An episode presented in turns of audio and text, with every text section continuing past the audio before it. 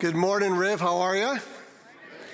So, as we get started today, I do want to give a welcome to everyone who's joining us from all the places you may be uh, joining us from, uh, whether you are in person at one of our in person venues at uh, Holt or REO Town or West Side um, or at MSU. Uh, we also have a congregation that joins us every uh, Sunday morning um, at an English speaking service at the Lansing Chinese Christian Church. And so we want to say hi to them as well this morning, and of course, everyone joining us online. Uh, today, we are diving into a new series that we're going to be in for 12 weeks. Now, for those of you who are regular Rivites, uh, you know that our favorite thing to do is to pick a book of the Bible and then just to work our way through it. And uh, we just got out of Romans, which we spent like 15 months working our way through Romans, and that's normally uh, what we do. But this series is going to be a little different. Instead of working our way through a book of the Bible, we're going to be working our way through something called the Apostles' Creed. Now, I know for some of you, um, the fact when I even mention that, you, you have a little bit of a panic. Like maybe you grew up in a church where you had to memorize the Apostles' Creed, and every single week you'd stand up and you'd recite the Apostles' Creed, and you're like, yo, I love Riverview because I don't do that. Um, we're going to do that for 12 weeks. Later in the service, we're going to stand and we're going to recite the Apostles' Creed, not because we have to do that, not because it's some sort of tradition we're going to continue after this series, but because it's, uh, it's part of what we're going to be looking at over the course of the next 12 weeks. Now, some of you, you're excited because for you, that brings up some nostalgia. And you're like, I loved that. And there's this, this, this richness to the Christian faith that comes out in the Apostles' Creed. And you're like, I can't wait to do that. And some of you are like, uh, this is mostly those of you maybe became Christians at Riverview. You're like, what the heck is the Apostles' Creed? Well, we're going to get there, and I'll tell you about that in a second. I want to start by telling you why we're doing this. Why are we working our way through this, this statement? Well, it started uh, with a conversation that I had with our amazing Riv Kids curriculum team. And they came to me and basically said, We would like to stop uh, uh, for a period of time doing the same thing that you guys are doing down there. And if you don't know that, our Riv Kids cover the same material as we cover down here so that you as a family can connect with your kids and what you're learning. We cover the same passages as we're working through books. They're like, Well, we want to stop for little bit, and we want to cover the Apostles' Creed. And so I, I asked the question, well, why do you want to, why do you want to do that? And they said, because we're realizing it, our kids don't know some of the most basic things about the Christian faith. And they, they brought me a whole plan, and they're like, we want to do this. We want to go back to the basics uh, with our kids. We want to cover with our kids the basic stuff, the simple stuff that Christians all around the world have historically believed. And the longer I talked to our team down there, the more I realized we all need this. And here's why. I think a lot of Christians tend to treat Christianity like a burrito bowl at Qdoba. Now, hear me out here. A burrito bowl is, under no definition of the word, a burrito. It's not. If you look up burrito in the dictionary, this is how it's defined a Mexican dish consisting of a tortilla rolled around a filling, right? So then we go to Qdoba and we're like, you know what? Sounds good. A burrito, but I'm going to take out the two things that make it a burrito. I'm going to take out the tortilla. I'm just going to throw all that crap in a bowl, right? And I'm not even going to wrap it around anything. Those are the two definitions of, of a burrito. So you can't call, you can call a, uh, you can call a burrito bowl, uh, I don't know, a salad. Uh, depending on the shape of the bowl, you can call it a casserole, but you can't call it a burrito. And see, what happens is we have the audacity to call that thing a burrito bowl and we do the same thing with Christianity.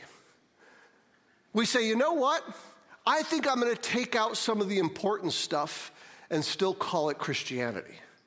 And not only that, I'm going to work my way down the aisle like I do at Qdoba, and I'm going to pick and choose the things that I put in this, and then I'm going to get to the end and I'm going to eat this thing and call it a burrito.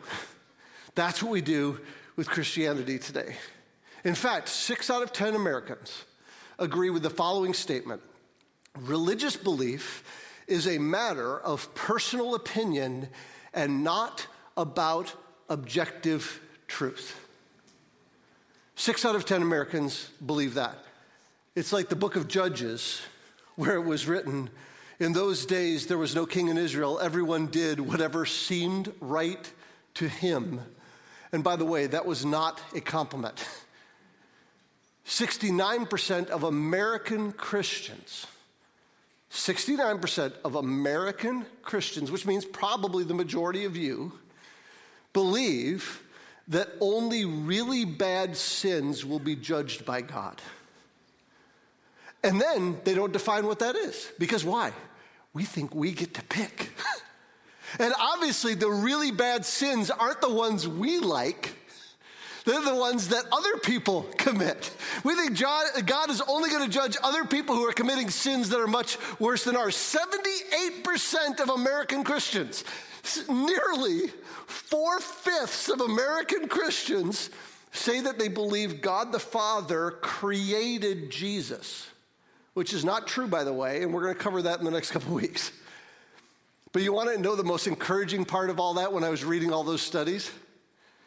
Millennials, while they may be the smallest generation of people who say that they follow Christ, they actually hold the most biblical views of all groups of Christians. That's encouraging to me. They're more on it than us old people are. So, the bottom line is I realized our Riv Kids team was right. So we are going to follow them. We're going to follow their lead. So you could almost say it's not that they're covering the same material that we are, we're covering the same material they are. We're covering the same stuff that our kids are going to be learning for the next 12 weeks. And so here's the thing I want to encourage you if you have kids, talk to them about this stuff. They are all going to get one of these books right here. You don't get one, they do, because we're following along with them. Uh, they're going to get these little books that work their way through the Apostles' Creed. Uh, by the way, if you're joining us online, email us at rivkids at rivchurch.com uh, with your mailing address, and we'll send you a copy of one of these so you guys can have them at home. And so here's what I want you to do if you're a parent, use this series as a time to talk to your kids about what you believe. Maybe make it your lunch thing to do on Sunday or a time where you sit down with them, talk about what you learned, what they learned, what you believe. So let's dive into this the Apostles' Creed. What is it? Well, first of all, we have to define what a creed is, right? A creed is simply a statement of belief that guides your actions. It's, it's, it's core stuff for you. It's like a little pithy little statement that says, This is what I believe. And we have tons of creeds in our culture. Right now, there's a, a multicolored secular creed that is popping up in a lot of our neighborhoods, right? It just says, We believe these things. The, the statement, Black Lives Matter, is a creed. The statement, My body, my choice, is a creed the statement God, family, and country is a creed.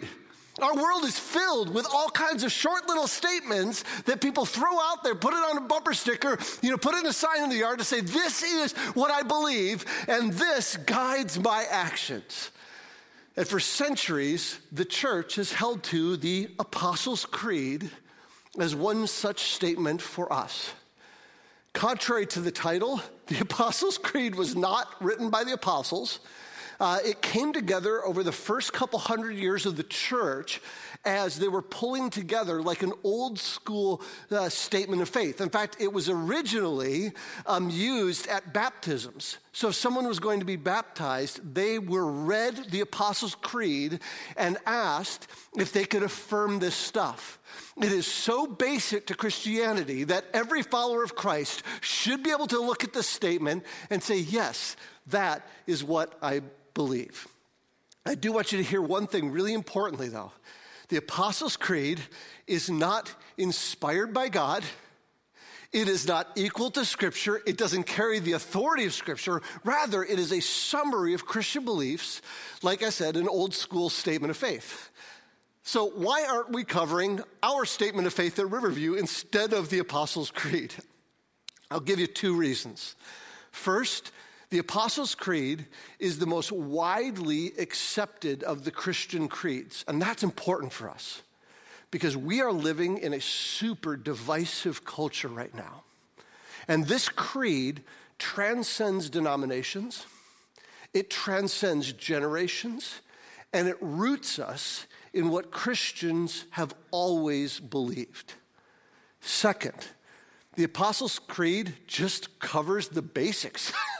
the beauty of the Apostles' Creed is that it's universal and really, really simple.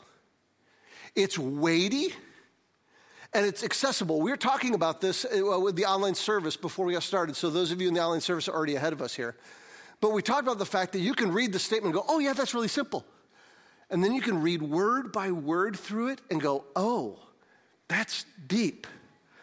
And as Christians, we may disagree on a lot of stuff, but not this stuff. Like we talked about back in October, uh, we had buckets of belief, things that we're, we, we sometimes hold really important for us, and we'll be like, why isn't that in that statement? well, there's a lot of important stuff that's not in here. This is just the basic core stuff. We have a bottom, life, bottom line belief system in the Apostles' Creed that gets us authority not from what people decided, but through what Scripture teaches, what it says is true.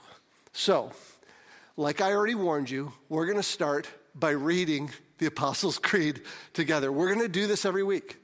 And my hope is that it will become so familiar to us that maybe we'll memorize it. I actually considered, mem- I don't have it memorized. I considered memorizing it, but I thought, no, I'm going to read it every week with us. Let's see if we memorize this thing uh, together. And after the series, we're going to stop doing this. We're not starting a new tradition. But would you stand with me?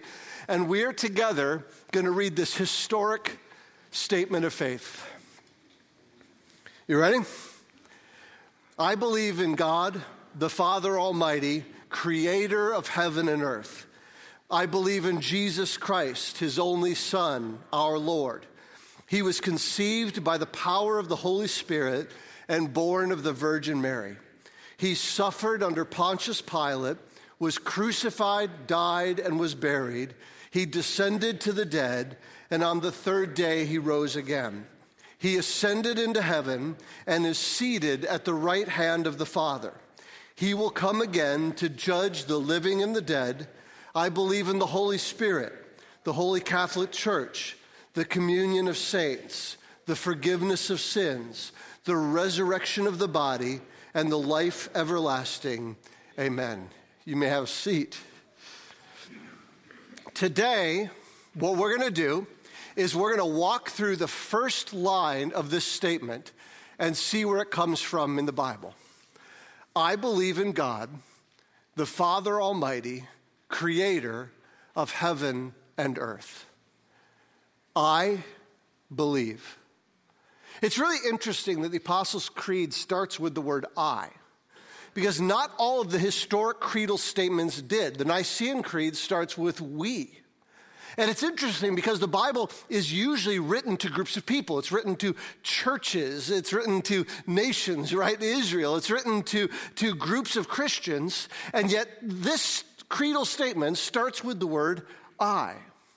And I really like that because even though the, the scriptures are written to us as a community most of the time, our faith starts as an individual faith. It does.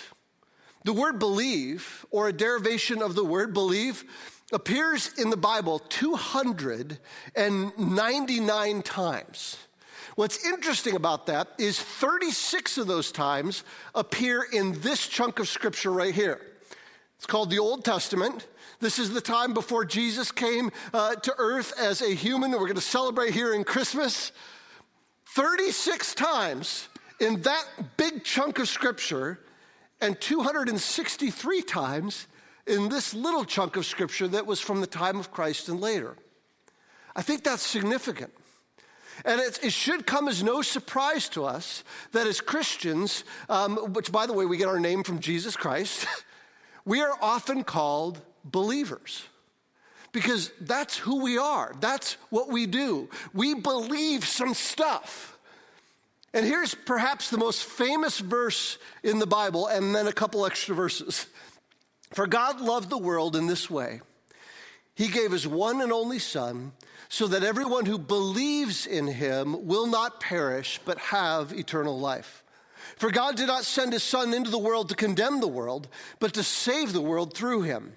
Anyone who believes in him is not condemned, and anyone who does not believe is already condemned because he has not believed in the name of the one and only Son of God. The word believe appears four times in this short little passage alone, and it is a universal call to every individual.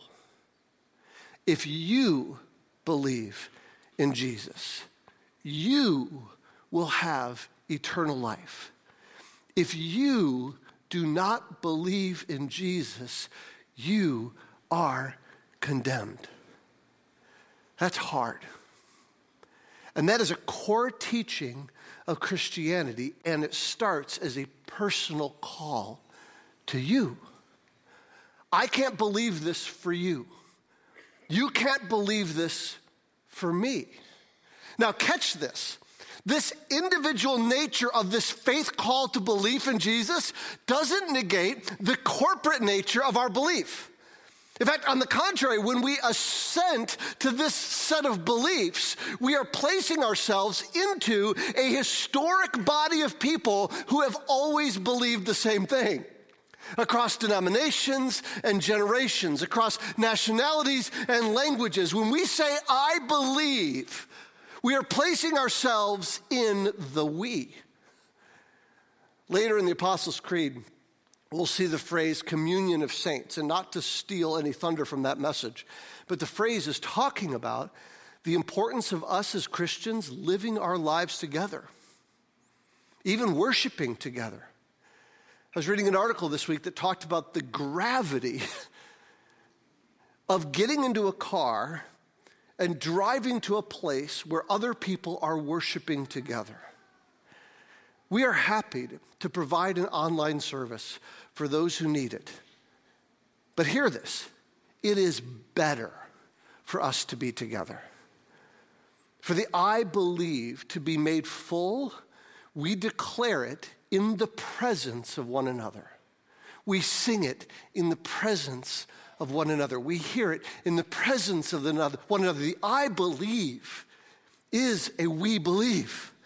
And hear me, I believe isn't a statement that says, in my opinion. We've kind of softened belief to that idea, right? When we say I believe, we say, I, I, it is my opinion. When we say I believe about this stuff, we're saying that we are staking our lives and eternities on something that is true, whether someone else believes in it or not. And here's where it starts I believe in God. And when we say we believe in God, we aren't saying we believe that there might be some sort of higher power out there somewhere. We're saying something very specific. We believe in the God of the Bible, not just some higher power somewhere. We believe in the revealed God of Scripture. And this is what Scripture tells us. Now, without faith, it is impossible to please God, since the one who draws near to him must believe that he exists and that he rewards those who seek him. This verse starts where the Apostles' Creed starts believing that God exists.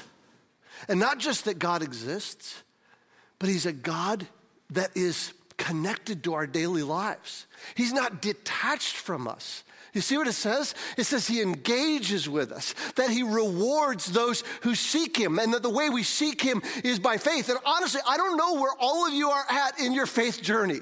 I don't know what it is that you believe, but here's the starting point of Christianity God exists. And, it, and if you've never really wrestled with that, you must. And the promise of this passage is God will reward you if you seek Him. So if you don't believe in God, may I challenge you on something? Maybe your friend dragged you here today or is making you sit on the couch and watch this. may I give you this challenge? Ask God if He exists. And I know that means praying to someone you don't think may exist. I get it. But ask Him earnestly. Say, Do you exist? And if you do, would you make yourself real to me through this scripture? What do you have to lose? You got nothing to lose. And if this is true, you have eternity to gain. Now, there are a lot of ways that God has revealed himself to us in the Bible, and two are listed in the first line of the Apostles' Creed. I believe in God, the Father Almighty.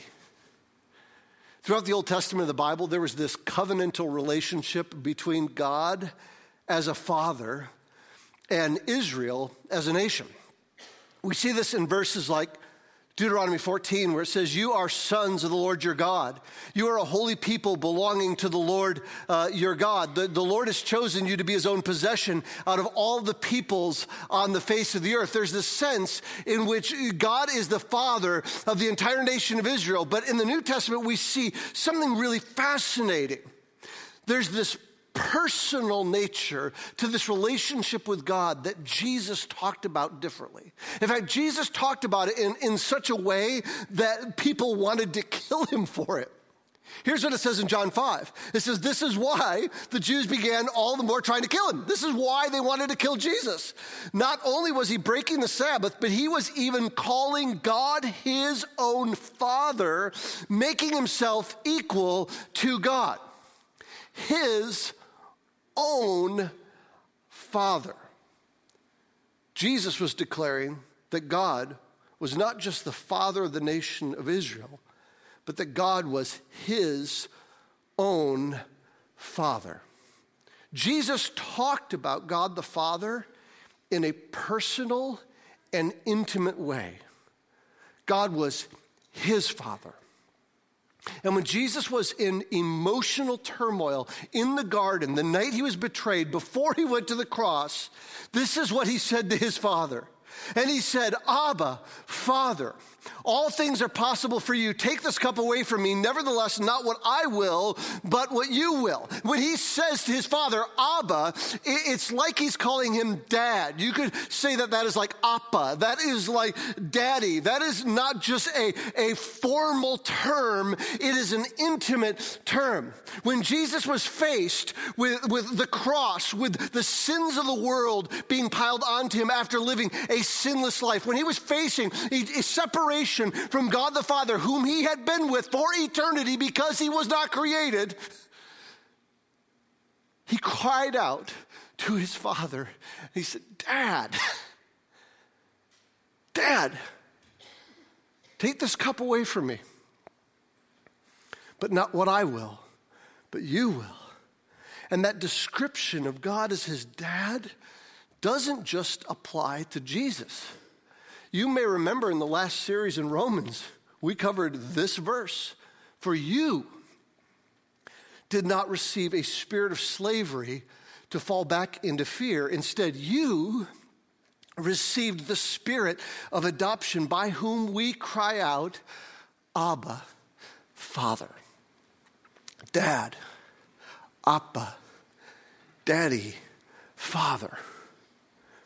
My friend Dave and his wife Kathy, just a couple weeks ago, had the joy of adopting their new son, Chris. And Chris had been in foster care with them for about four and a half years. And just before Thanksgiving, he got to be adopted. And Dave's daughter, uh, Maddie, she um, caught this exchange between Dave and Chris a couple days later. Dave told Chris, I really like being your dad.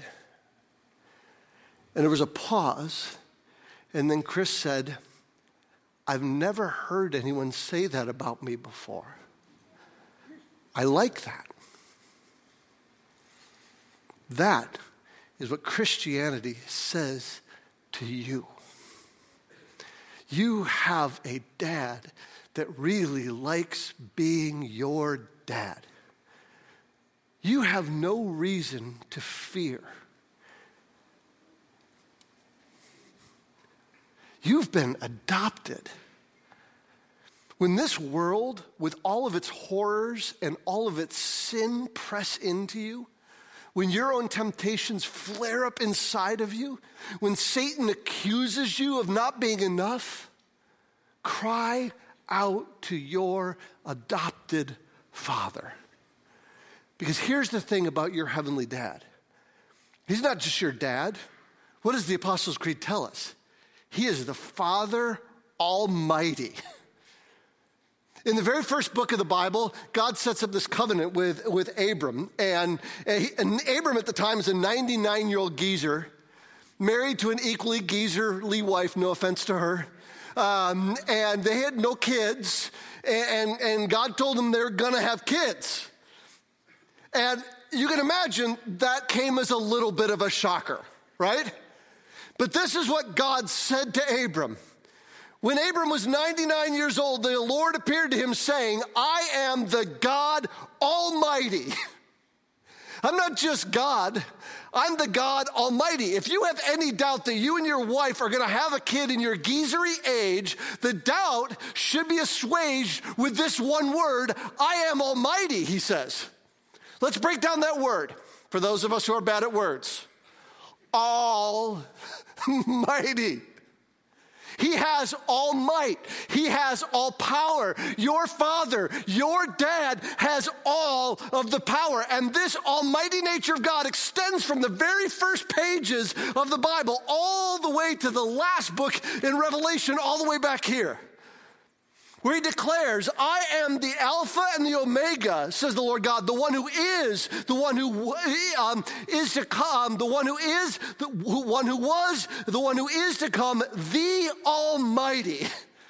This is God the Almighty. He is the Alpha, which is the first letter in the Greek alphabet. He is the Omega, which is the last word in the Greek alphabet. He is the beginning and He is the end. He is eternally Almighty. He is the one who is which means that God exists now. He is the one who was, which means he's always existed. And he is the one who is to come, which means he always will exist. And he will always be almighty. And what is this almighty Father who is, who, who, who was, who is to come? What, is, what does he do? I believe in God, the Father Almighty, the creator of heaven and earth. What does your dad do? He creates. Heaven and earth is a fancy way of saying all the stuff you can see and the stuff you can't see. the stuff down here, the stuff up there. He created all of it. I love Psalm 19. I'm just going to read four verses of it. It says, The heavens declare the glory of God and the expanse proclaims the work of his hands. Day after day, they pour out speech. Night after night, they communicate knowledge. There is no speech, there is no words. Uh, their voice is not heard. Their message has gone out to the whole earth, and the wor- words to the ends of the earth. Uh, the earth. I love this psalm. The psalmist David is saying, just take a look at the sky for a second. It doesn't actually speak. It doesn't actually have words, but it speaks. It declares something. It gives glory to God and says He has created everything you can see and everything you can't see. From the twinkling of the stars to the twinkling in your child's eye, nothing exists that He did not declare create, and everything declares his glory. This is what he did with his almighty power. He created, and the crown of his creation is you. He created you so that you may be his child. Don't miss how important this is. Think about all the things that we're declaring when we say that this is what we believe. I believe in God, the Father, Almighty, Creator of the heavens and earth. If this is true, you owe your very existence to Him. You owe everything to Him. As St. Augustine wrote, You made us for yourself, O Lord, and our hearts are restless until they find their rest in you. I have never met anyone who isn't searching, but I've met a lot of people who don't know that they are. We chase after significance every single day of our lives. We try to find it in our careers, in our relationships, in our hobbies, in our social media likes. We're longing for something, we're searching for something, and it's always just outside of our grasp. It says in the book of Ecclesiastes, eternity is bound up in the heart of man. We just know it's there, we just can't put our fingers on it. But what we're longing for, whether we realize it or not, we're searching for a heavenly Father. We're searching for our Creator. We're searching for significance in Him. One of Jesus' closest friends one day just went totally bold and he went up to Jesus. He's like, Lord, uh, show us the Father, and that's enough for us. I know you got a lot of other stuff going on, but we've been talking, and we pretty much think if you'll just show us God the Father, that'll settle everything, right? Uh, I mean, he just cuts through the noise, doesn't he? He said, we, we figured out what we're searching for. It's the Father. And if you just show us the Father, everything will be great. And this is what Jesus said to him. He said, Have I been among you all this time and you don't know me, Philip? The one who has seen me has seen the Father. How can you say, Show us the Father? Don't you believe that I am in the Father and the Father is in me? The words I speak to you, I do not speak of my own. The Father who lives in me does his works. Believe me that I am in the Father and the Father is in me. Otherwise, believe because of the works themselves. If you want to see God, look no further than Jesus. Jesus' words were God the Father's words. His actions and his works were the works that his Father commanded him to do. And his ultimate work on the cross, where he died for the sins of the world after not committing any. The separation he had from his father, that moment that he cried out to his father in the garden about. His burial his resurrection from the dead, conquering sin, Satan, and death, his ascension to the right hand of God the Father, that ultimate work was done so that you could be his brother and you could call his father Abba. This is what I believe. And this is what Christians have believed for 2,000 years. Let's pray. Heavenly Father,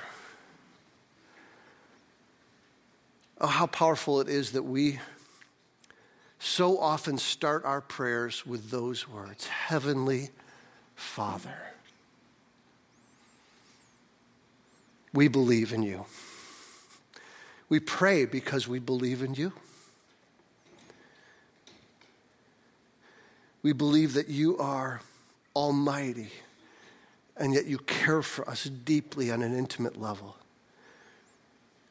We pray, we, we believe that the same almightiness that you use to spin the world into, into existence is the same power you use to save us. The same power you use to raise Jesus from the dead is the same power that raises us to life when we place our faith in you, when we believe in you. And so we just pray, Heavenly Father, that you would cause us to know more deeply how mighty you are and how beloved we are. We just pray that you would increase our faith in your Son, Jesus. And we pray all of this in His name and His name alone. Amen.